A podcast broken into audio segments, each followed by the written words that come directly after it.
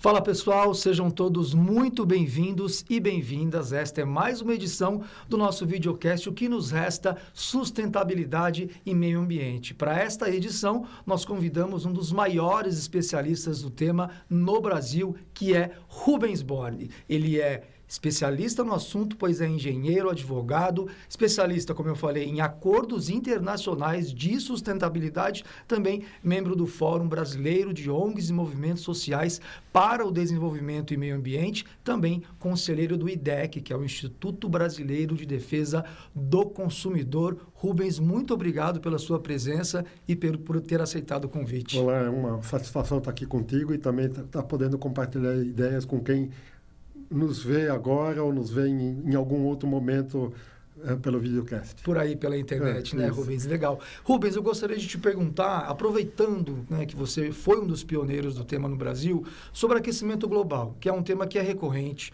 todos os anos se fala disso, em todas as COPs o assunto é abordado e, ao que parece, nós não estamos avançando tanto quanto deveríamos, não é? é? Muito se fala sobre a indústria, que a indústria seria ainda a grande responsável, a emissão dos poluentes e tal. Queria que você fizesse uma primeira análise sobre isso, quer dizer, é, por que, que o aquecimento global não está sendo contido? Quem não está fazendo a sua parte, É, é bom, uh, até para poder explicar isso, lembrar aqueles que nos assistem, é, que o aquecimento global é, é, resulta da emissão excessiva de, pelo, pelas atividades humanas de gases chamados de efeito estufa. Gás carbônico na queima de combustível, o metano, que vem da, especialmente da pecuária, mas também da biodigestão de, eh, de, de resíduos, uhum. e outros gases. Esses gases se acumulam na atmosfera e fazem com que a atmosfera retenha o calor que, de outra maneira, iria de novo para o espaço. Sim. É, é, esse fenômeno foi percebido já algumas décadas atrás e lá pelos anos, finalzinho dos anos 80, começo de 90, a Organização Mundial de Meteorologia convocou uma conferência mundial, a segunda conferência mundial sobre o clima, que se realizou em novembro de 1990 em Genebra. Eu estava nessa conferência, reunia cientistas, ativistas e nos últimos dois dias líderes de governo. Na época, a primeira-ministra da Inglaterra, presidente da França, do Brasil foi ministro de Ciência e Tecnologia. E meses antes, me preparando para aquele evento, teve uma conferência na USP, na Universidade de São Paulo, é um evento internacional, é, na qual os cientistas recomendavam, lá em 1990, corte de 60% das emissões de gases é, de efeito estufa mensurados através do dióxido de carbono. Sim.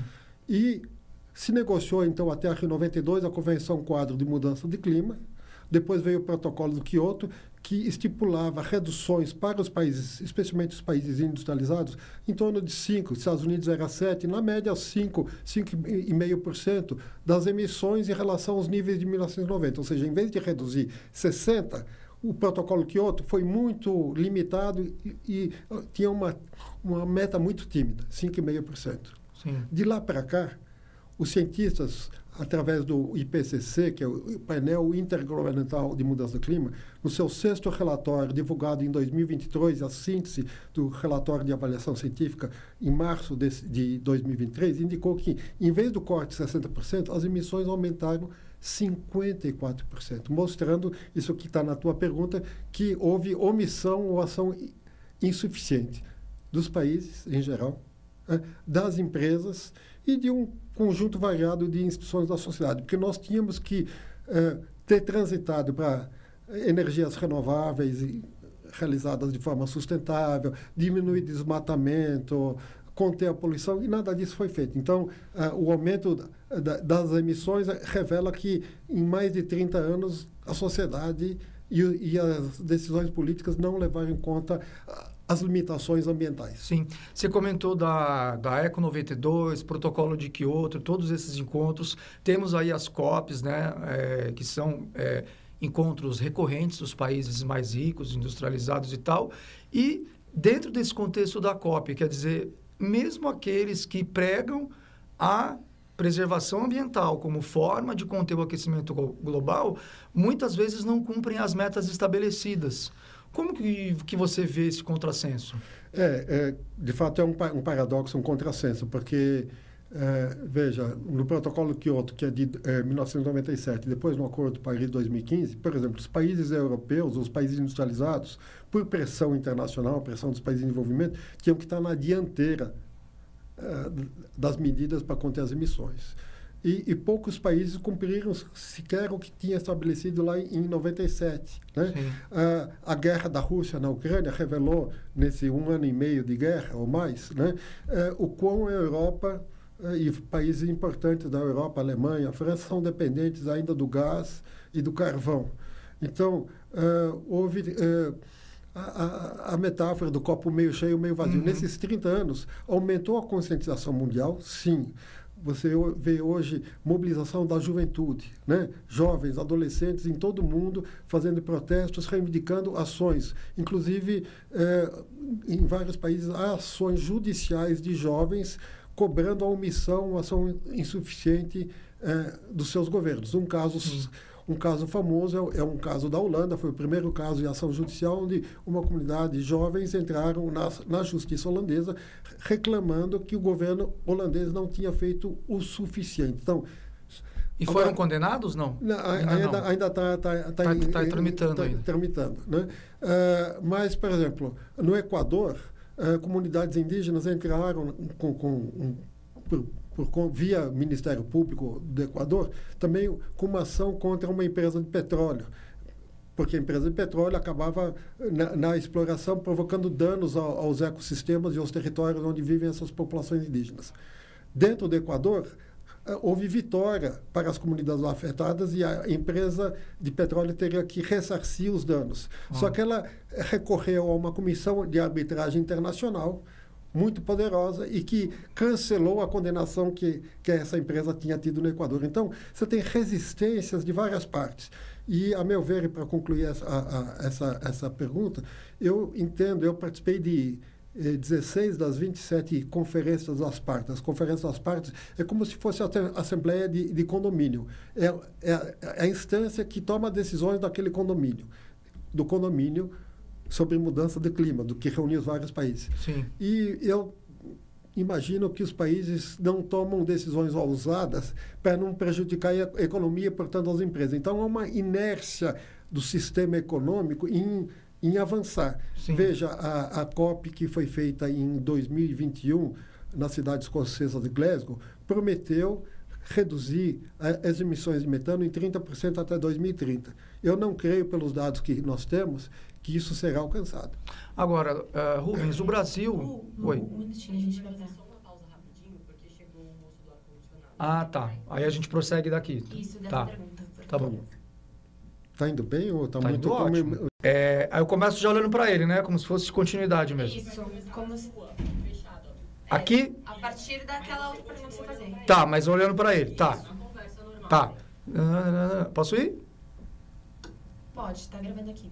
Rubens, e sobre o negacionismo? Até pegando um pouco da sua experiência lá dos anos 70 e 80. A primeira pergunta é se existiam essas pessoas lá atrás e como que você vê essa onda hoje? Quer dizer, não só no Brasil, no mundo inteiro, né? Tem muitas pessoas que ainda acreditam que esses é, problemas ambientais são ciclos naturais do planeta, quando na verdade a ciência mostra exatamente o oposto, que são ações provocadas pela ação humana. É, como é que você vê esse movimento é, e, e o quão ele atrapalha as pesquisas, as soluções? Olha, eu queria fazer um paralelo. nos anos 60, quando uh, começaram a surgir evidências de que fumar, o tabagismo dá câncer, houve também um certo negacionismo. Né? Uh, e alguns dos cientistas que criticavam a, a, a tese de, que é verdadeira de que fumar provoca câncer, né? Depois se revelou por várias outras pesquisas que muitas, muitos deles eram, recebiam dinheiro de empresas tabagistas. No, com isso, não estou querendo dizer que os negacionistas de clima estão recebendo dinheiro de empresas de petróleo. Né? Mas há um, um lobby, uma pressão enorme. Né? Uh, e eu, por exemplo, comentei de que uh, lá em novembro de 90, líderes mundiais se reuniram em Genebra para convocar a negociação do acordo de clima. Era a, a então primeira-ministra da Inglaterra, Margaret Thatcher, um governo conservador, era o governo Bush, pai, nos Estados Unidos, uh, no Brasil era o pre presidente Collor, e por aí vai. E houve uma reunião de cientistas, mais de 800 cientistas, que demonstraram, e já a conferência foi convocada para demonstrar que existia o problema, e eu hum, me recuso a imaginar que líderes políticos, inclusive conservadores, uh, caíram na tese de que o, do negacionismo, porque uhum. eles convocaram um processo de negociação de um acordo multilateral, determinaram que a, a convenção de mudança clima tinha que estar pronta até um ano e meio depois, até a Rio 92, que aconteceu em junho de 92, e assim foi. Né? Uh, o que aconteceu é que, desde então, uh, aumentaram os dispêndios de empresas, isso está provado também em outros estudos, de empresas de combustíveis, da indústria automobilística, com o mito de que mudanças de clima não estão ocorrendo. De fato, como você mencionou, há uma variabilidade climática natural do planeta ao longo de mil... e essa variabilidade pode ocorrer em torno de, de alguns anos, décadas de anos, centenas de anos ou milhares de anos. Nós tivemos já o, o, o planeta sob, uh, digamos, uh, gelo, né? Sim. E, e depois uh, temperaturas mais aquecidas, mas está mais do que provado que a variabilidade que associada as mudanças climáticas atual é de origem antrópica. Então, a, a, o, o, o, clima da Terra nunca foi estável. A Terra, como o planeta, Sim. evoluiu. Então, uh, e os cientistas conseguem diferenciar o que, que é variabilidade natural da variabilidade antropogênica, ou seja, de origem humana. E eu acredito que alguns negacionistas, boa parte deles, é, por algum motivo que eu não sei se é busca de, de, de, de Aparição na internet. Aparição na internet. Uh, recentemente, a própria USP demitiu um professor famoso por seu negacionismo, mostrando que isso não era compatível com o papel que ele tinha de, de, docência na universidade. E um secretário da prefeitura também, e né? E um secretário da prefeitura de São Paulo também. Então, uh, eu não sei por que existem os negacionistas, mas eles estão aí. Mas uh, eu diria que é mais do que pacífico o entendimento que, sim, a degradação ambiental e as mudanças climáticas são um problema da humanidade. É, e eu diria, até antes da, da ECO 92, quando se assinou a Convenção de Clima, a Convenção da Biodiversidade, em 1985, as Nações Unidas criaram uma comissão chamada Comissão Mundial sobre Meio Ambiente e Desenvolvimento, que foi presidida pela então primeira-ministra da Noruega, tinha o sobrenome Brundtland, e essa comissão ficou conhecida como Comissão Brundtland.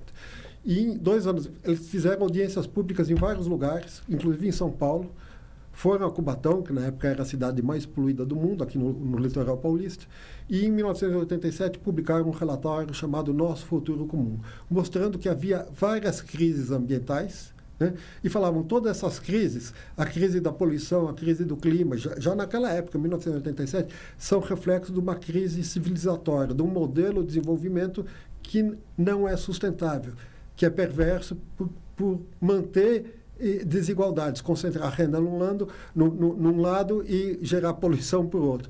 Então, uh, esses problemas são conhecidos há muito tempo, mas a gente sabe que existe o um jogo de interesses econômicos e políticos e que impede, e por isso que eu falei, de uma inércia na aplicação desses acordos globais. Porque as mudanças em si, a gente não precisa ir muito longe, né? Só aqui em São Paulo, por exemplo, inverno é mais um inverno onde tem notícia de que não, não, não está sendo tão frio assim.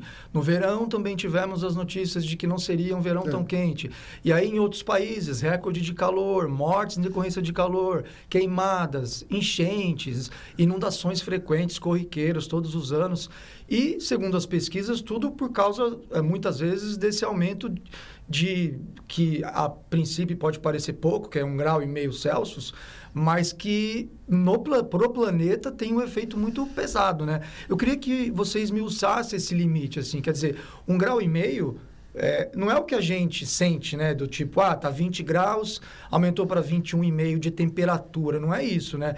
Como que se, se aplica esse limite? É, como que ele explica, na verdade, essas, essas mudanças, essas catástrofes? É, uh, só para, digamos, começar a despertar o interesse no assunto. Existem mudanças que são mudanças ambientais globais, como as mudanças climáticas, e há mudanças ambientais mais localizadas. Então, de repente, eu estou numa região que tem eh, mata atlântica ou, ou, ou, floresta amazônica e eu faço um desmatamento, localmente vai haver de, diferença na umidade, na temperatura, independente talvez de, de, de mudanças globais. Isso acontece uhum. né?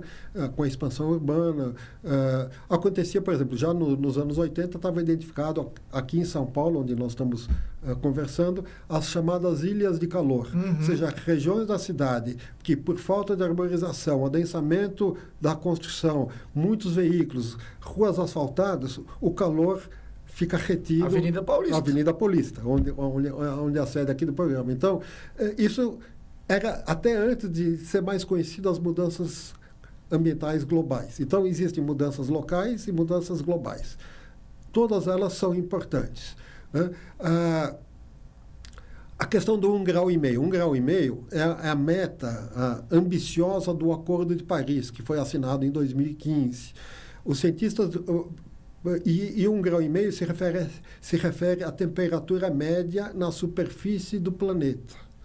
Há locais que terão uma elevação muito maior e há locais que terão um, um, uma elevação menor, gerando uma média de um grau e meio. O Acordo de Paris fala em limitar a, a, o aquecimento global a menos de 2 graus Celsius, evitando esforços para ser menos que um e meio. Uhum. Uh, segundo os, os, cientistas, já aquecemos o planeta em média em cerca de 1,1 grau Celsius acima do que ela existia lá em meados do século XIX.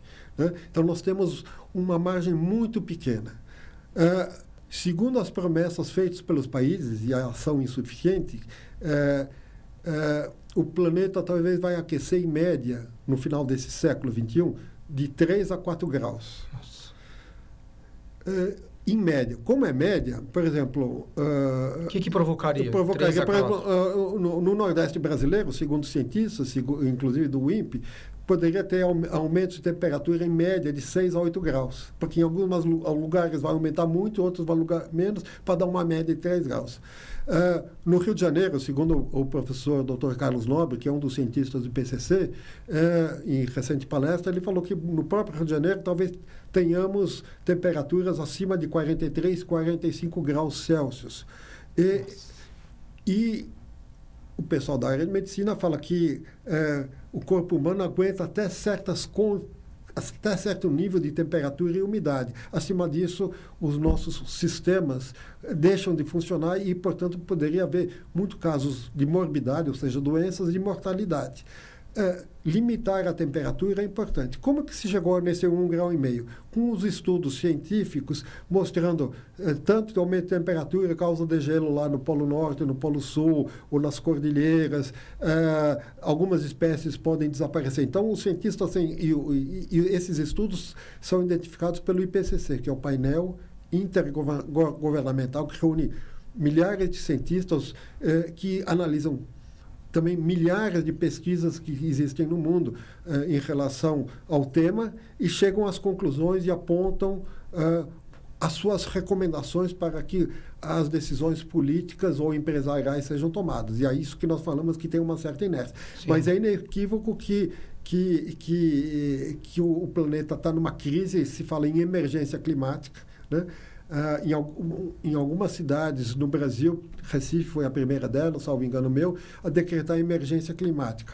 Uh, é diferente do estado de calamidade, porque a emergência climática se pretende fazer um alerta para a sociedade e, e, um alerta para os gestores públicos a começar a investir onde deve. Então, por exemplo, em energia renovável em vez de expansão da exploração de combustíveis fósseis, em medidas que se fala de adaptação. Então, se tiver lugar que vai ter enchente, e vai danificar o sistema de esgoto, já tem que começar a pensar num outro sistema de esgoto para ele poder estar tá funcionando, porque esgoto, eh, digamos, não pode estar tá inundado por água de chuva. Então, Sim.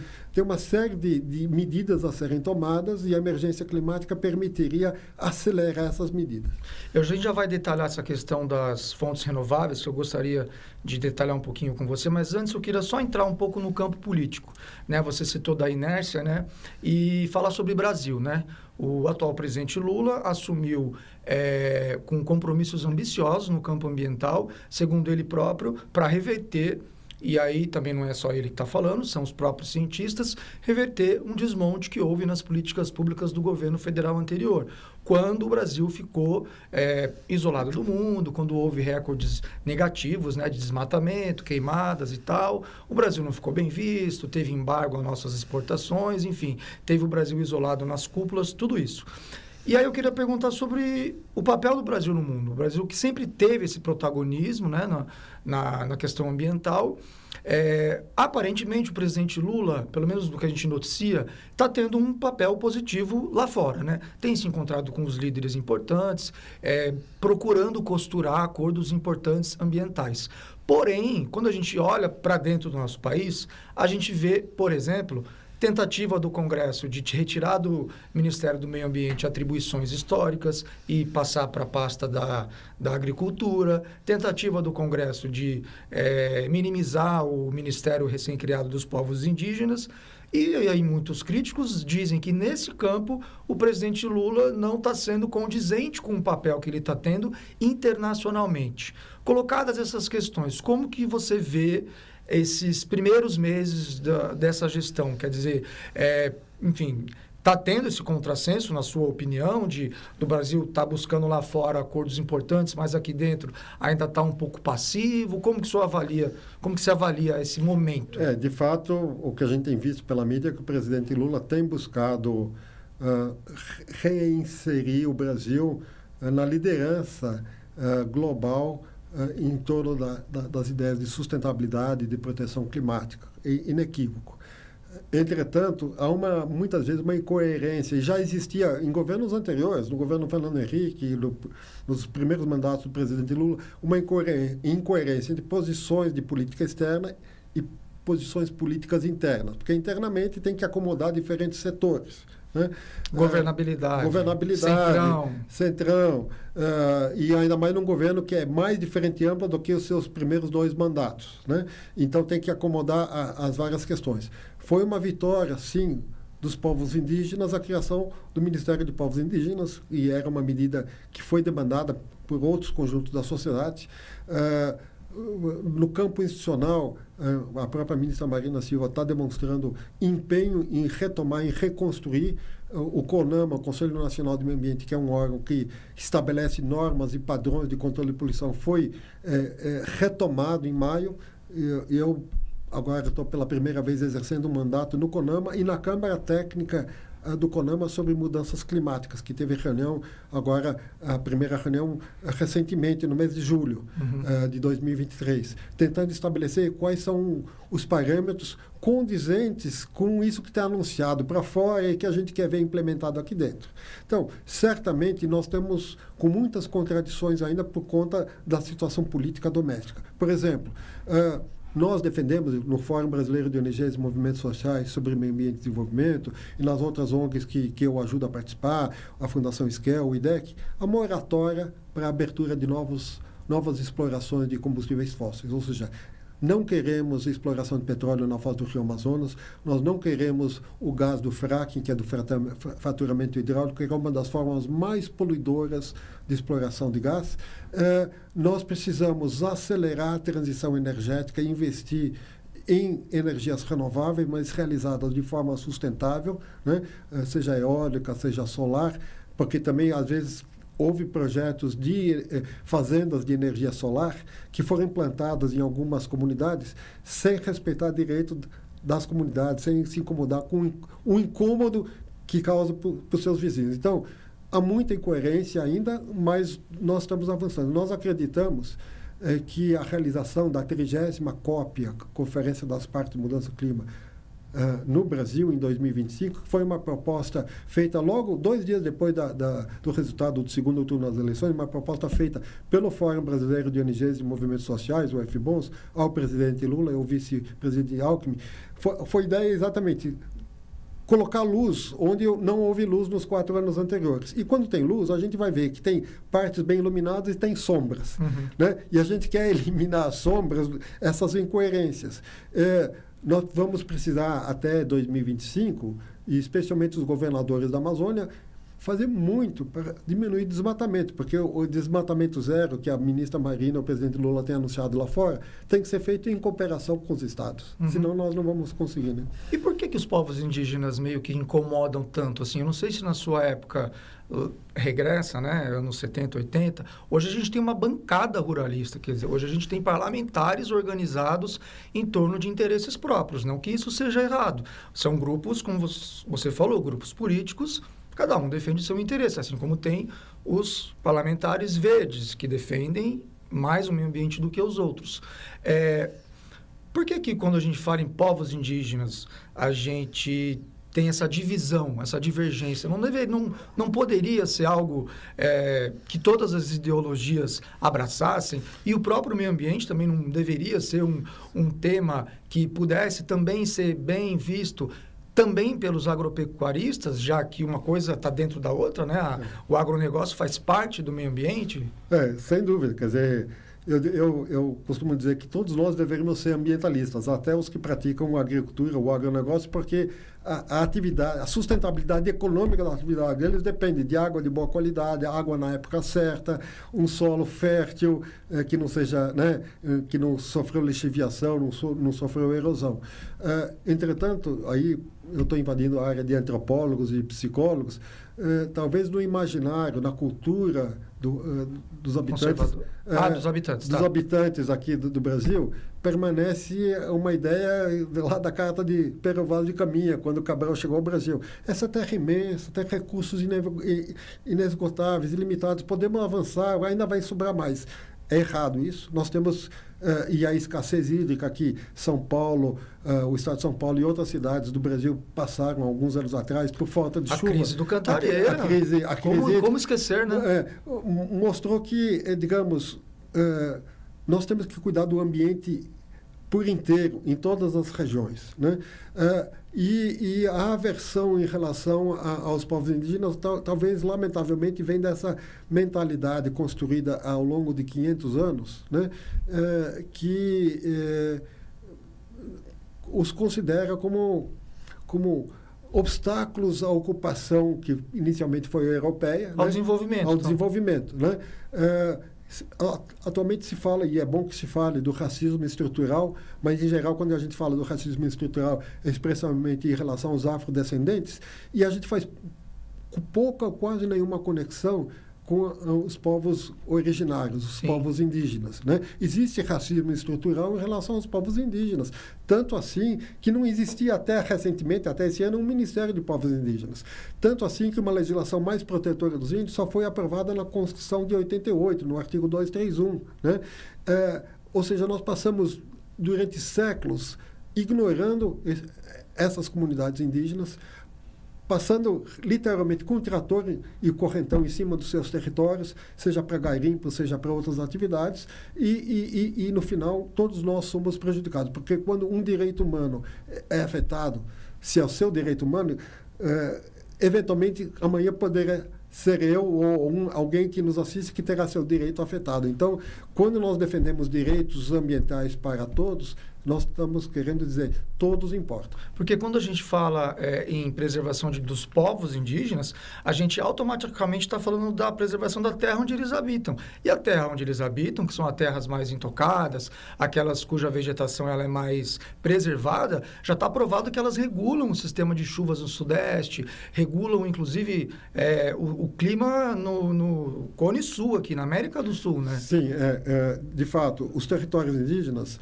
é bom que se diga, são de, eh, são de propriedade da União, do Estado brasileiro, de todos nós. Os, os indígenas têm uso fruto do uso dos recursos naturais que estão nos seus territórios. E, de fato, há muitos estudos e pesquisas e várias ONGs e, e instituições acadêmicas que demonstram que as áreas indígenas são as, as áreas mais preservadas. Não obstante, muitos territórios indígenas estiveram e estão ainda sob ameaça de garimpeiras, de, de uh, madeireiras. Veja o que aconteceu lá com, com o povo Yanomami. Né? Uhum. Então, uh, de fato, é isso. E a, a, preservação da floresta, especialmente na Amazônia, ela regula o clima em toda a América do Sul. O norte da Argentina, o Paraguai, o sul da Bolívia, a região agrícola do Mato Grosso do Sul, de São Paulo, Paraná, depende de umidade eh, que traz, digamos, provoca chuvas nessa região. Mais ou menos 50% das chuvas nessa região vem de umidade da Amazônia. Então, por isso que eu falei, o ambiente tem que ser por inteiro em todos os locais. E pegando esse gancho da América do Sul, eu queria perguntar sobre o acordo de Escazú. É essa a pronúncia correta? Sim. Escazú, que... né? Que é uma tentativa de fazer a junção entre os direitos ambientais e os direitos humanos. Um acordo que está sendo costurado por, é, são 23 países, né, latino-americanos, e que o presidente Lula encaminhou agora para o Congresso, porque ainda precisa ser ratificado pelos parlamentares. E a gente volta na questão política, né? Quer dizer, para avançarmos nessa questão, vai depender da governabilidade e o Congresso a gente sabe que, ele, que o, o governo atual não tem maioria. Então, é, você é otimista na aprovação desse acordo? Eu queria também que você explicasse um pouco assim tá. da importância desse acordo. Esse acordo é o, segundo, um, é o segundo acordo mundial. Existe um acordo equivalente 20 anos antes, de 1998, para os países europeus. O, o acordo de Escazú, e eu vou explicar o que ele é, foi negociado entre 2015 e 2018 e, em geral, os acordos das Nações Unidas, eles têm o nome da cidade onde finalizou a negociação do acordo. Então, o Acordo de Paris, porque negociou em Paris, né? É, e o Acordo de Escazú, a, a, sua negociação terminou em 2018 no distrito de Escazú, em São José, capital da Costa Rica. O que, que é esse acordo? Esse acordo, ele trata dos direitos de acesso à informação, à participação em, em decisões eh, públicas e a justiça em assuntos de meio ambiente na América Latina e no Caribe. Então, é um acordo regional, hemisférico. Uh, direito de acesso à informação, direito de acesso à participação, direito de acesso à justiça são conhecidos como os três direitos derivados do princípio 10 da Declaração da Rio 92, mas princípios basilares, base para o que se chama governança ambiental democrática. Para eu poder influenciar as decisões de governo ou das empresas, eu tenho que ter as informações, tem que haver transparência das empresas, quanto que uma empresa de petróleo, uma empresa de agricultura está emitindo de gás carbônico na sua atividade. É lícito fazer sua atividade, tudo bem, mas ela tem que prestar contas. Assim como a gente tem o rótulo lá nos alimentos de quanto tem de gordura, nós tínhamos que ter uma rotulagem ambiental dizendo quanto que você está emitindo de gás carbônico. Né? É tornar isso um direito. Tor é, tornar um direito. Então, o Acordo de Escazú estabeleceu regras na América Latina e no Caribe sobre direitos de acesso à informação, participação e justiça. O Brasil já tinha, desde o começo desse século, uma lei de acesso à informação ambiental e, e um, um, cerca de 10 anos depois, um pouquinho menos, veio a LAI, a Lei de Acesso à Informação, que é uma lei de procedimento de como que eu posso requisitar informações. A lei anterior estabeleceu que informações ambientais eu, eu posso ter. Uh, o direito de, de, participação, de participar num comitê de bairro, numa, numa comissão que protege uma área uh, de, de, conservação e assim por diante, né? um comitê de bacia hidrográfica. Então, uh, o, o, Acordo de Escazú, ele eh, entrou em vigência em 2021. o Brasil não... Para o acordo entrar em vigência, existe um processo que, na, na linguagem jurídica, se chama ratificação. Os, em cada país enviou representantes na negociação, depois, internamente, a, os poderes estabelecidos, conforme determina a Constituição de cada país, tem que referendar, chancelar. Sim, eu quero esse acordo. No caso brasileiro, tem que passar pelo Congresso Nacional e depois ser eh, referendado, ou, ou, é um ato discricionário do presidente da República. No governo de 2019 a 2022, isso não aconteceu, porque, obviamente, era um governo negacionista que não respeitava direitos humanos, muito menos a questão ambiental presidente Lula encaminhou isso, era a nossa expectativa. Lá na carta que nós sugerimos ao presidente Lula e ao vice Alckmin fazer a COP30 no Brasil, nós reivindicamos, enquanto FBONS, também a ratificação do Acordo de Escazú, encaminhou, começou a tramitação há, algumas semanas atrás, terá que passar pela Comissão de Relações Exteriores da Câmara dos Deputados, Comissão de Constituição e Justiça, Comissão de Meio Ambiente, depois ir para o plenário, depois vai para o Senado. Então, é um processo longo. Uhum. Nós estamos pleiteando urgência nisso aí, porque há a crise climática, e há a questão também que a Conferência das Partes, ou seja, a Assembleia de Condomínio do Acordo de Escazú, que vai acontecer em 2024, vai aprovar um plano regional para a América Latina e Caribe de proteção a defensoras e defensores do ambiente. E por que, que isso é importante que o Brasil já tenha ratificado e, e participe da decisão? Porque senão, se o Brasil não ratificar, ele não, não vai poder aprovar esse plano. Uhum. Né? Uh, porque a região da América Latina e do Caribe é a região do mundo com o maior número de assassinatos de indígenas, de defensores do ambiente, defensores da terra, de assentamentos humanos. O Brasil muitas vezes está em segundo ou terceiro lugar é um, é um, um, triste recorde em termos de assassinatos e violência. Veja o caso que aconteceu em 2022 uh, eh, do, do, do, jornalista e, e, e do, do, indigenista lá na, na fronteira. Dom Felipe. E, e, exatamente, e o Bruno. Né? O Bruno. Uh, então, Nós precisamos desse acordo. E esse acordo uh, propiciará o Brasil. O Brasil já tem lei de acesso à informação, está retomando a participação em, em, conselhos e comissões de políticas públicas, já tem varas e, e promotores de justiça especializados em meio, meio ambiente. Então, esse acordo permitirá ao Brasil avançar ainda mais na proteção de defensores. Rubens, eu queria finalizar falando sobre energia, né? Sobre fontes renováveis, né? Você comentou já por cima. E a gente sabe que o Brasil é um país que ainda é majoritariamente um país que utiliza energias é, energia hidrelétrica. Né? Nós temos hidrelétricas que estão entre as maiores do mundo. E apesar de ser um, uma energia considerada renovável, é, a, dependendo de como ela é construída, ela também provoca impactos, né? provoca alagamentos, ela altera ali a, a, a paisagem, a, o relevo daquela região. E aí a gente tem, por outro lado, vários outros tipos de energias. Energia solar, energia eólica. O Brasil é um país solar, o Brasil é um país continental. Né? Eu queria que você usasse a sua experiência para tentar né, encontrar uma, uma, uma, resposta de por que, que essas outras modalidades é, não avançam a nível de é, terem um peso importante, do, de, de minimizar nossa dependência dos rios. É, eu, uma das razões que eu imagino que está por trás disso é concentração de poder. As grandes hidrelétricas exigem grandes construtoras e grandes empresas para depois operar o sistema. Isso concentra poder. Um sistema descentralizado de energia solar com placas nas casas é descentralizado, não gera poder, né? gera benefícios. Né? Então, esse é um aspecto político-econômico importante. E, e, portanto, uh, há setores da construção pesada de infraestrutura. Eu trabalhei na construção de Itaipu, eu sei o que, que é o, o, lobby e os, e os, impactos de grandes hidrelétricas. Né? Uh, então, eu queria trazer, por exemplo, um, um exemplo do, uh, de uma pesquisa feita há quase 20 anos, num, numa organização não governamental que eu fui diretor, o Vite Civilis, dados de 2004.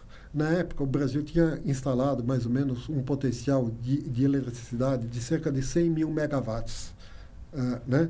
Uh, e, e, segundo dados da então Eletrobras, 18% desse potencial era utilizado para aquecer água em chuveiros elétricos. E usar eletricidade para aquecer água, do ponto de vista da física, é, é a forma menos eficiente de aquecer água. Né? Uh, isso poderia ser revertido. 18% eh, representava, na época, a construção de uma usina atômica, Angra 3, e três hidrelétricas, Geral e Santo Antônio, que foram construídas lá na, na Amazônia. Né?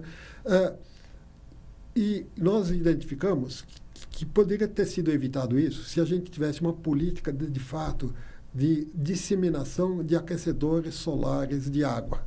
São placas diferentes das placas que geram é, eletricidade, para aquecer água. É, e, e, com isso nós poderíamos economizar muito dinheiro, causar menos impacto ambiental em povos indígenas, em unidades de conservação, porque nós não teríamos necessidade de construir é, tal número de hidrelétricas num, num curto período de tempo. Né? Então, uh, são questões de política energética que às vezes se olham só para as para as modalidades mais tradicionais e não dão espaço para as novas energias renováveis. É bom que se diga, com isso eu quero concluir, que também grandes eh, fazendas eh, de energia solar, onde tem centenas de placas, ou empreendimentos eólicos que têm sido instalados, especialmente no Nordeste brasileiro, muitas vezes têm sido instalados sem considerar o impacto de vizinhança nas comunidades. As comunidades não são consultadas, não são avisadas, o terreno da sua casa, da sua chácara perde valor. Então, é preciso considerar os impactos sociais e econômicos das novas renováveis que têm que ser implantadas de forma sustentável também, como você mencionou. Então, uh, o que nos resta, como diz o programa, é estar muito atento para todas as implicações disso e acelerar a transição energética e outras, e outras transições, se a gente não quer ser vítima do aquecimento global, né? Porque quando a gente olha, por exemplo, assim, para uma fazenda, não sei se é esse o termo correto, uma fazenda solar de hélice, né, de energia eólica no Nordeste, por exemplo, é, uma pessoa leiga, que não é, um, uma, não é especialista como você, logo pensa, nossa, mas o Nordeste é tão grande e venta tanto. Por que temos pouca fazenda? Nossa, o Brasil é tão solar, por que ainda temos poucas é, empresas que investem nas placas e tal? Então, é, vou, voltando no que você falou no começo, do poder político das hidrelétricas, tem a ver com essa concorrência? Ou seja, Sim. mesmo aquele que tem interesse em investir nas energias mais renováveis, ele sabe que ele vai ter uma concorrência desleal com o lobby, como você disse? Acredito que sim, mas havia um outro fator que eu não mencionei e menciono agora, que era a questão de custo das diferentes tecnologias. Até uns 25, 30 anos atrás, a produção de placas para uh, fotovoltaicas para geração de eletricidade era muito mais caro. Uh, a instalação da, das, das hélices eólicas também era caro. E aí os economistas, os especialistas da área de tecnologia dizem que conforme você vai melhorando a tecnologia, vai disseminando e vai aumentando a produção, o custo cai. Né? Isso foi com o automóvel. Também os uhum. primeiros automóveis eram muito mais caros. Conforme a indústria foi desenvolvendo, melhorando a tecnologia de produção do automóvel, o custo por unidade caiu. Então, tem isso. Houve momentos, programas. Uh, eu não me lembro se foi no governo Fernando Henrique, governo Lula, que havia um programa de apoio a, a, a energias renováveis, que, ou seja, o governo fazia chamadas para a oferta para provedores de energia construir as suas ou hidrelétrica, ou eólica ou solar. E os, e os preços levavam em conta os custos da época que eram caros para as novas tecnologias. Então, eu acredito que com o tempo isso vai estar, tá, vai tá, digamos, se equalizando, né? mas ainda tem a, permanece a questão do poder e dos lobbies. E para construir esses equipamentos, tanto as placas quanto as hélices, isso também não tem um impacto ambiental? Uh, parte das nossas placas, se não todas, uh, são ainda importadas. Né? Uh, e, obviamente, todo o, todo, toda atividade humana gera algum impacto. Né? A agricultura gera impacto. A gente pegar água em represa, em rio para, para abastecimento humano pode gerar impacto para a gente não tratar o esgoto, ou pode gerar impacto na, na, na construção da, da captação e do sistema de tratamento. Então, de novo, a preocupação com e os estudos de impacto ambiental ajudariam os tomadores de decisão, seja no mundo privado ou no mundo público, a tomar decisões que levam em conta os impactos e usar as, as tecnologias que são mais acessíveis do ponto de vista de custo e também menos prejudiciais do ponto de vista de impacto social e ambiental. E para fechar mesmo agora, eu queria falar da biodigestão, né, que a gente não citou. Ela tem avançado, a gente inclusive... A, o nosso videocast nasceu de uma série específica sobre reciclagem, onde a gente falou sobre isso e tal. E vimos na época que isso ainda engatinha no Brasil, não é? Lamentavelmente engatinha, né? É, especialmente nas cidades, porque, digamos, ainda não há adequada separação dos, dos, dos diferentes tipos de resíduos, né? Uh, e quando há, eu mesmo tenho o privilégio de morar em casa, eu separo os resíduos orgânicos uh, dos recicláveis e dos não recicláveis. Mas os orgânicos eu faço compostagem, não com, compostagem que se diz aeróbia, ou seja, né? É, é para é, não gerar muito aquele líquido, aquele chorume, né? Mas ainda engatinha, especialmente em, na agricultura familiar e no agronegócio, a biodigestão poderia ser um campo. Há também opções de biodigestão em tratamento de, de esgoto, mas nós também estamos devendo muito nessa área, né? E aí entra no que você comentou, quer dizer, precisa realmente ter um respaldo de empresas que custeiem e de governos que apoiem. Né? E eu diria, sobretudo, um respaldo da sociedade. Eu, eu costumo dizer, eh, me referindo à mudança de clima, e vou pegar a pergunta, o, no, o nome do programa, o que nos resta? Se nós não queremos ser cúmplices do aquecimento global, da poluição, da falta de biodigestores, nem queremos ser vítimas dos impactos do aquecimento global, só nos resta uma coisa: ação, conscientização e demandar os decisores, no mundo privado ou no mundo político. Tomem as decisões. Nós, cidadãos e cidadãs, queremos um mundo limpo, queremos um mundo sustentável. Então, o que nos resta é agir. Muito obrigado, Rubens. Que a nossa conversa, então, inspire as pessoas a agirem. Agradeço demais a sua presença aqui no nosso programa. Tá bom. Obrigado pela, pelo convite, pela oportunidade. Nós que agradecemos. Essa foi mais uma edição do nosso videocast O que nos resta, sustentabilidade e meio ambiente, que teve a minha apresentação, Luciano Penteado e toda essa equipe bacanuda aqui, que é a produção do Felipe Vidal, a pauta do Caio Canavieira, o estagiário Rodrigo Nava e a nossa equipe técnica, a Gisele Sartini e a Marina Orfali. A nossa gerente de jornalismo é a Valesca Quintela. Nos acompanhe nas redes sociais aqui do Jornal da Gazeta, Instagram, também no nosso canal no YouTube e também trechos da nossa conversa nas nossas redes sociais. O videocast O que nos resta fica por aqui e até a próxima. Tchau.